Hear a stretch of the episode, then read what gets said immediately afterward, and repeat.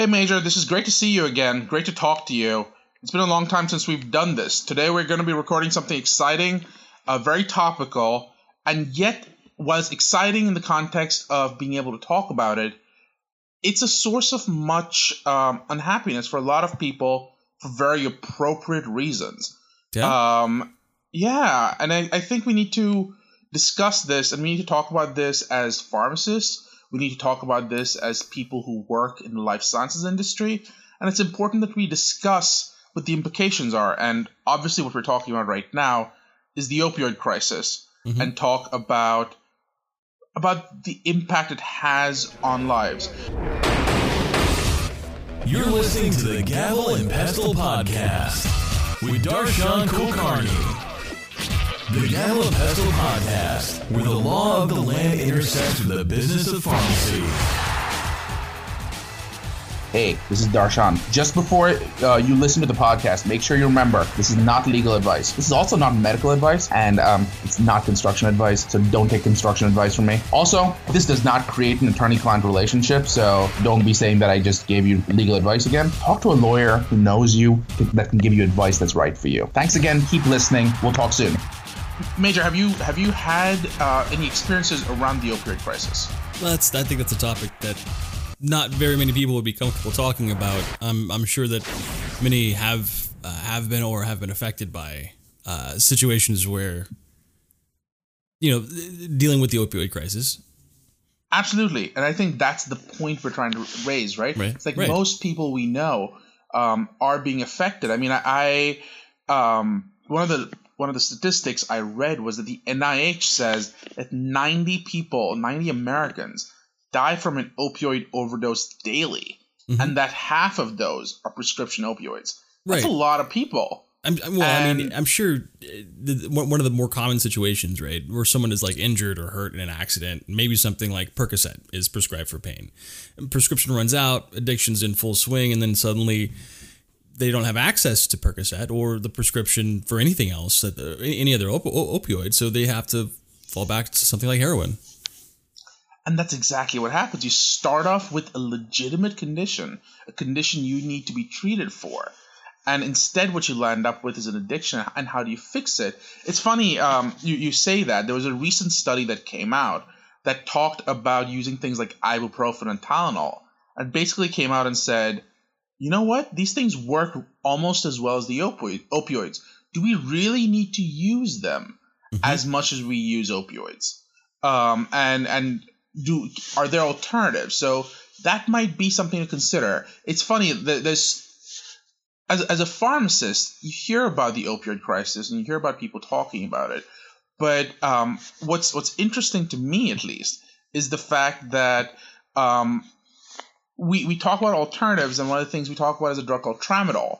And we're like, you know what? It's one of those things that's not as bad as opioids. It's uh, uh, it's uh, it's sort of like a better version of Tylenol. No, it's actually addictive in many places, and it, it's considered to be a controlled substance. And uh, there there needs to be more education around it. It's funny. I read about this um, well, again, funny may not be the right term for this. Interesting, um, right? Yeah, but I mean, it's interesting. I guess is one way to phrase it. Mm-hmm. But this woman was going to, I believe, Egypt, and her husband was in pain there, so she took a little bit of, well, not a little bit. She took a lot of tramadol for the for her husband. Turns out it's illegal in oh. Egypt, and she went to jail over it. And she's like, "It's not illegal where I'm from. I don't know why I'm being jailed." And they're mm-hmm. like, "Well, it's illegal where you're coming, and that's why you're being jailed." Right. And that that fundamental lack of understanding around opioids, whether it's patients, whether it's clinicians, is where there needs to be more education. And and we talk a little bit about what governments are doing. We can talk about the fact that uh, President Trump created a commission on combating uh, drug addiction uh, and created the Opioid Crisis Commission in March 2017. We can talk about the final the report that came out in November. We can talk about the fact that uh, th- according to them, to them, according to the commission, that is, 36% of these pharmacists consider extending prescribing of opioids to be a violation of law or an unacceptable medical practice. But the fact is, it's still happening. The fact is, people are being affected in very personal ways. So what I really want to talk about in this podcast is what are some steps we're taking? What are some things that are happening?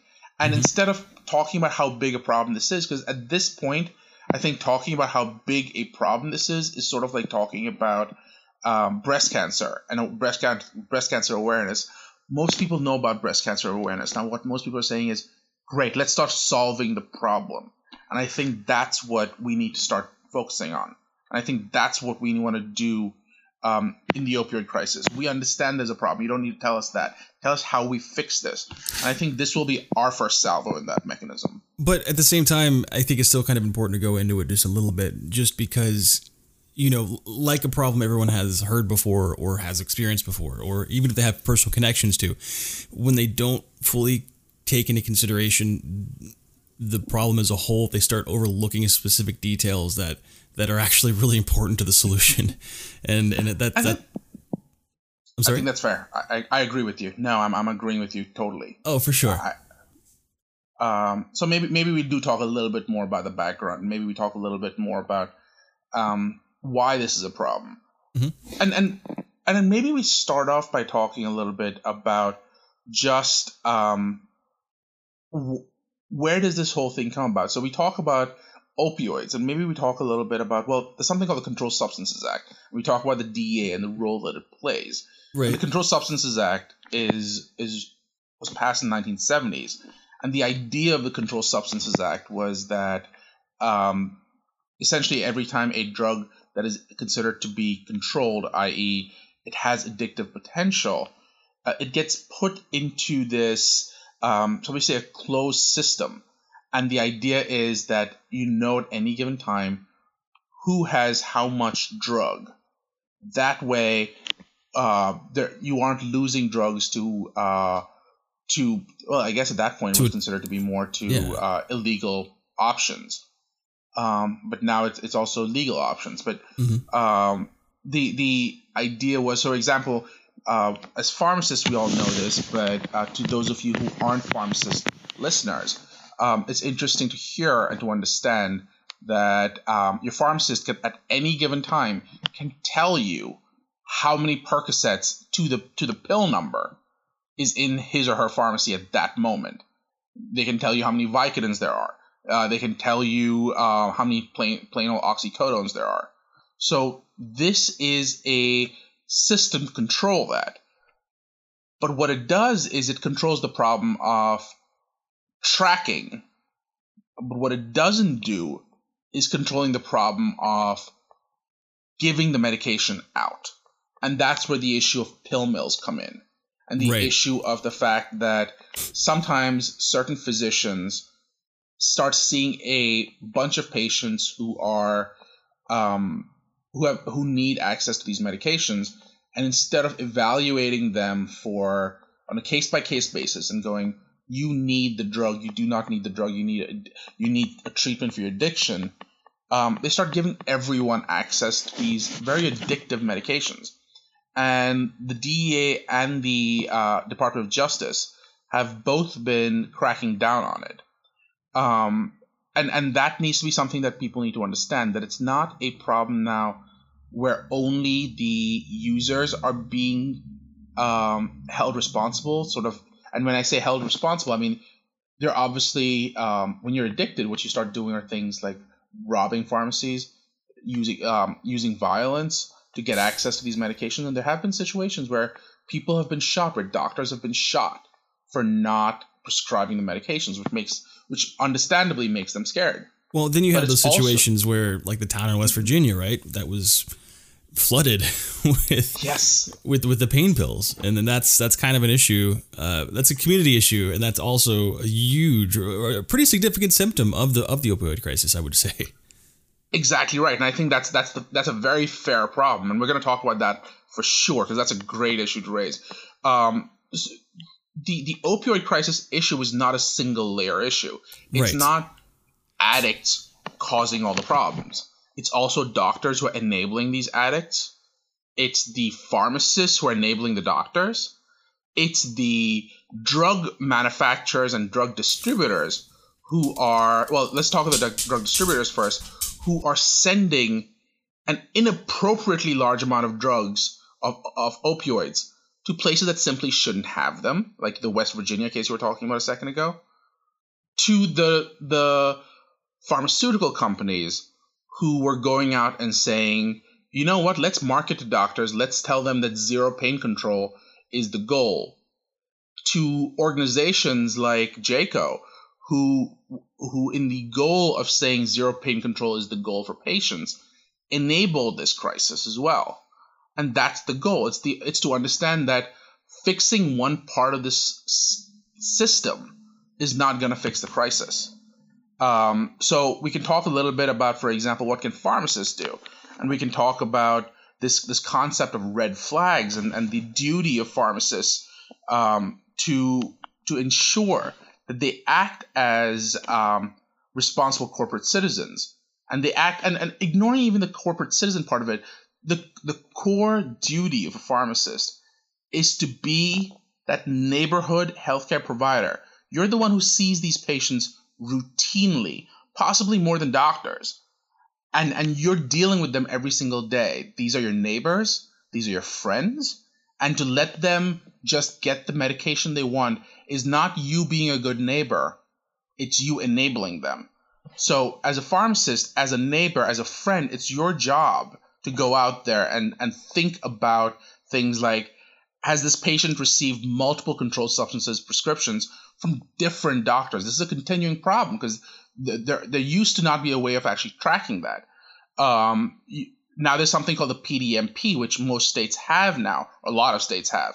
It's a prescription drug monitoring program. And what that does is it tracks all the opioids or, or every or uh, certain controlled substances that the patient's taking. And the idea is that the pharmacist has a duty to check that to make sure the patient's getting um, only drugs appropriately.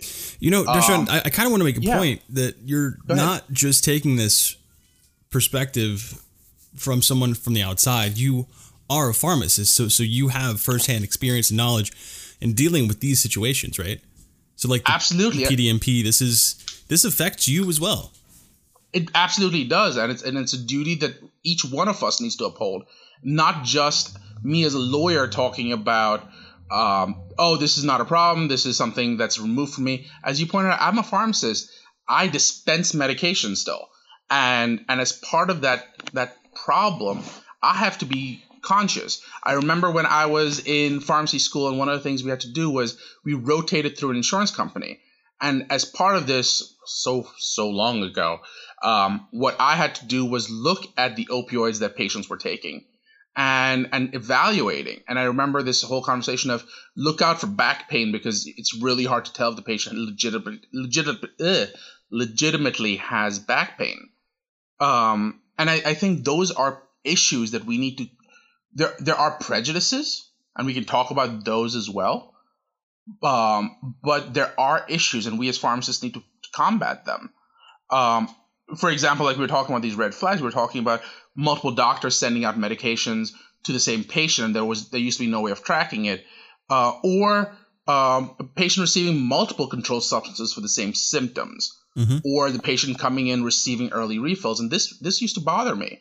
Uh, I remember distinctly, and I, I know most pharmacists have had this type of patient they come in early for refills and then sometimes they'll be like oh let me get you some chocolates let me get you some candy let me get you some wait the pharmacist soda. would say this What's, this is the patients they would come in and they would ask uh, for the prescription and it would be just a, an extra two days early and it felt weird and it felt wrong but the the, the patient was, would offer chocolates candy. and candy yeah and, and and the idea was we're just friends. We're trying to be friends, and I think that's a good thing. And I, I think to a certain extent, the idea of being a good neighbor is good, but when you're dispensing controlled substances, you need to keep an unbiased perspective. And I remember us having that conversation. This was when I, when I was still a student, mm-hmm. and I remember talking to my pharmacist, and he was like, "I'm aware of this, and I'm monitoring the situation because I don't want us to be in a bad position." Before we get into that, let's have a word from our sponsors. Keycentrix has been leading and guiding the pharmacy industry for over 40 years. A forerunner of innovation and technology, Keycentrix more than delivers pharmacy software solutions to the ever expanding complex network of healthcare. The heart of Keycentrix is dedicated to restoring patient health and promoting patient compliance by the continuation of care through pharmacy management. Keycentrix brings pharmacy management to a comprehensive level of understanding and precision unlike anything available in the industry. Keycentrix' new Leaf RX pharmacy management software revolutionizes this opportunity for specialty pharmacy markets. New Leaf RX thinks like a pharmacist and a prescriber at the same time, while also providing the data needed for decisions from every other contributor in the healthcare ecosystem. New Leaf RX will lead to successful outcome based processes, guaranteed. At the end of the day, Keycentrix software packages have what every pharmacy has been looking for. New Leaf RX is the next level of pharmacy management systems. For more information and to experience a demo, visit keycentrix.com. So This it's like, thank you for the Hershey patient. Kisses and M and M's. I know what you're doing. That's exactly what it is. well, th- there are these different uh, solutions uh, proposed, right? Uh, what in the, that are in in place, like like the PDMP, for example. But Right. how, like, what is the pharmacist's responsibility in situations like that? I mean, how much is too much from the perspective of the pharmacist with all the bureaucratic red tape? Like, in you know, does it all just roll downhill and land in the lap of a pharmacist? How, like, who, what happens there? And that's exactly the problem, right? So everyone says a little bit like, that's not my problem. The pharmacist goes, well, how do I know whether the patient needs it? I'm I'm not a physician. That's the physician's job. Yeah, The I, mean, physician maybe another way to phrase it is like, yes, we should do everything we can to protect public health. Absolutely. But how, how do we know we're leaning on the point of distribution like the pharmacists because potential issues uh, further up the chain are creating it? And I think that's part of the problem. So, so what we're not saying is it's all the pharmacist's fault. It can't be. The pharmacist doesn't have all the information. Um, what we're saying is it's the pharmacist's duty to look further. You aren't going to catch every single mistake. No one's asking you to. What we're asking you to do is look closer, evaluate closer, and spend a little bit of time. You're not an ATM. Your job is not to simply go, here's you ask for medication, here's your medication. And far too many retail pharmacies fall into that, where they essentially become just an ATM for medications. But then on the other side of the spectrum, you kind of have a pharmacist uh, potentially being the judge and jury of prescriptions, right? Like, Right. what about the scenarios where the pharmacist is, is uh, refusing to advance patient care dis- distribution, like medications or assistance, because of their perceived restrictions? That's a great question. And actually, the next point I was going to get into, and actually very, very timely. So there are some states that were suggesting, you know what we want to do? We want to restrict the amount of opioids patients can get because we think that this will cure the crisis. And there are patients who are in chronic pain sometimes, and they are in legitimate chronic pain, and and things like ibuprofen is not going to touch them. Things Right. like Tylenol not going to touch them.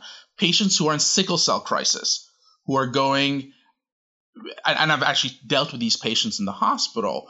Uh, I've, I've just just to be clear, I've worked in hospitals, I've worked in retail pharmacies, I've worked in most pharmacy settings that you can think of outside maybe like radio pharmacy uh, or nuclear pharmacy. So I can speak to these from those perspectives.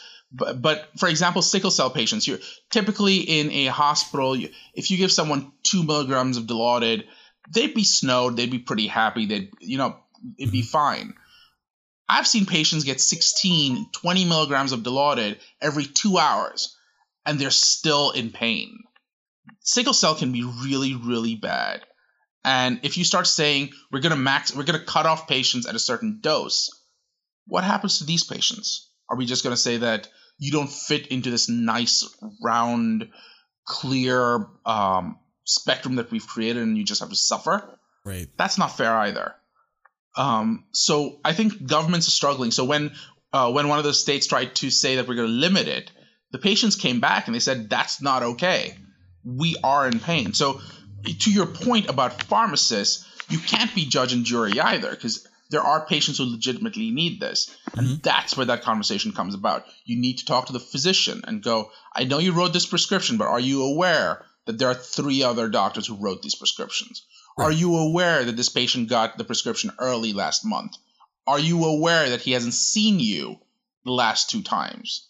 Yeah, and, and there's a reason that that that a, that a pharmacist is a position that is not going to be automated at any time in the near future because of those types of situations where those considerations have to be considered.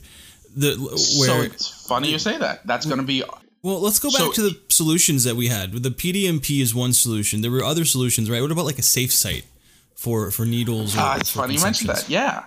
So so you use the term safe site major, and that and that's great. Um, one of the things that we should talk about is the concept of a safe site. Really, I um, I tend to backpack and I tend to travel a lot, and I saw this. I think this was in Norway, um, maybe two or three years ago, and the idea was that patients who were opioid addicts um, are usually injecting themselves. People who are using heroin, using some of these other much harder um, drugs, were using them in the streets, and they would die because there was no one there to sort of help them. Um, so these countries, what they came out and said is, you know what we're going to do? We're going to give patients a safe space that they can come to. We're not going to judge what medication or what drug you're taking. We just want to have doctors there who can pull you out or who can help or try to help if the situation arose. And and the, the city of Philadelphia just said that they're going to do it and they're launching that. San Francisco just came out and said they want to do the same thing as well. So we're definitely taking those steps. We're also looking at a situation where Rite Aid um, was fined uh, eight hundred thousand dollars, eight hundred something odd thousand dollars um, for alleged violations of the Controlled Substances Act. Oh, wow. Um, and and the DA is looking at things like um, creating abuse uh, abuse deterrent uh, opioids, uh, so that they're not really they're not very eager to approve opioids anymore because they're going we, we need to make sure that it's not just an opioid but that you're controlling the way the drug is administered. So you can't just take smash a um, 320 milligram pill of oxycodone or a 160 milligram pill of oxycodone. Um, you are getting that in a controlled way and that if you s- smash open the pill the drug itself gets neutralized. Um, so there are some of those things like we said we've got the uh, pdmp that's already in place. Um, and then you've got situations like uh, cvs and walgreens each of them trying to do their own piece. Cvs basically came out with the uh, with, with this idea of working with their benefits management system and, and implementing new um, new policies. Walgreens came out with the "It Ends with Us" campaign, um, and then and and then there are issues around the idea of te- uh, telehealth and um, th- there's this new the Ryan Haight Online Pharmacy Consumer Protection Act, Right. uh, which is going to require a controlled substance to be dispensed by- by- valid prescription. By Okay. telehealth, you mean uh, teleconferencing Aha. prescription? I, I should clarify that. Thank you. So telehealth is this new um, new range of services, and I've got clients already talking about it, already using it. And the idea is, does the pharmacist need to be on site to actually give you the medications? Is it better, for example, um, for the pharmacist to to not be on site? So uh, there are certain providers who will uh, have some pharmacists on site, certain pharmacists not on site uh, for dispensing, and it's it's a it's a new strategy to enable pharmacists to actually start talking to patients, and that's going to be the future, I think. Uh, what is that going to look like? So we can talk about that. We can talk about a lot of these things, but uh, we've sort of already gone well over time. Any burning questions before we, we stop and talk about something different, Major? Well, no, I, I don't have any questions right now. Uh, I think we we've addressed them all. Um, the, the one of the biggest concerns that I had was I, I there was an article recently about a, a proposed a potentially a potential proposed solution uh, regarding uh, Medicare for the new proposal. I, I saw an article I think two days ago or so, but when I read it, it said that it proposed that pharmacists would be able to deny opioid prescriptions. Well, I came back today to look at it so to, to review for our for our discussion, and the edit said that it incorrectly said the pharmacist would be able to deny opioid prescriptions under the new proposal. In fact, insurers would be the party responsible for denying a, a, prescription. So that's pretty. I mean, the end result would be similar in that the prescription would be denied for one reason or another, probably related to the PDMP. But the issue was placing a solution direction in the lap of the pharmacists themselves. Just, you know, just another thing, another thing for them to do. Uh, but that's why I was like, let's talk a bit more about the opioid crisis and and, and, and kind of be more informed about that before we kind of go into those solutions. Uh, because I was Absolutely, concerned. but I want to add to this though, Major. The, Yeah. the, the key piece you need to remember is that pharmacists can deny opioid prescriptions. We are allowed to say this is not okay. I'm not going to dispense this pro- this product, which obviously puts a lot of burden on pharmacists because you're standing in front of a patient who's potentially in pain, who potentially could get violent, who potentially could say that I am unhappy and and express that to you and this is a person you you very likely cross in the streets and you have to stand there and say no i'm not going to give it to you Well, can't they say that actually anyway? our job with with anything, it's it's just kind of Absolutely. comes down to a point Absolutely. of like, I, I I want you to come back to be a customer of this pharmacy. However, this is a a safety patient. situation, right? I want you to be a patient of this pharmacy, right absolutely But where does that Uh, business line kind of stop, right? right And and the personal accountability ethics kind of comes into play. correct because pharmacists can be held and we, we don't get into this too much on this podcast but we probably should talk about it pharmacists are expected to be a type of uh, learned intermediary. And the idea is that doctors are expected to know um, and, and sort of so how should we phrase this? In in um, in liability lawsuits um, there's this idea that a doctor is the quote unquote learned intermediary and that means that it's the doctor's decision and it's the doctor's responsibility to decide whether a certain medication is right for the patient Mhm. however it's the phar- the pharmacist has a quote unquote corresponding responsibility. And since they have this corresponding responsibility, they are also responsible to look into and evaluate if this patient has is is um, is responsible. So uh, the under the Controlled Substances Act, they actually define it. Corresponding responsibility means that the individual pharmacist has an has an obligation to ensure the controlled substance he or she is dispensing is for for a legitimate medical reason and written by a medical professional in the usual course of professional practice. It does not mean that the pharmacist has to stand in the t- shoes of the medical professional prescribing the controlled substance, but rather uh, pharmacists have an obligation to ensure that their professional ju- to exercise their professional judgment in scrutinizing the prescriptions the pharmacist receives and dispenses. So that's sort of where the red flags we discussed earlier came from, and that's where the pharmacist has to adhere to this because if they don't, they're in violation of the law. There are pharmacists who've gone to jail over this. There are pharmacists who've paid tremendous amounts of fines over this. So it's probably a good idea to look out for this, not just for your patient, but for your own license. Oh, I bet. So, Darshan, uh, do you have anything else to add? I, I think we're good for now, but let's Yeah? stay tuned for some more of our conversations coming up soon. Oh, absolutely. If you have further questions about the opioid crisis and what we've discussed in this podcast, you can reach out to Darshan Kulkarni at the Kulkarni Law Firm on Twitter, at Kulkarni Law Firm. That's K U L K A R N I Law Firm. Or website, kulkarnilawfirm.com. Uh, phone number is 215 948 8183. Thanks, guys. Thank you. Bye. Hey, this is Darshan. Thanks for listening in. I really want to talk to you. Reach out to me on Twitter. I'm at, at FDA Lawyers. You can also find me on LinkedIn at Darshan Kulkarni. And if you want to find me any other way, well, start with Twitter, but you can always email me as well. Darshan at conformlaw.com. Thanks for listening in. I'm really excited to hear from you.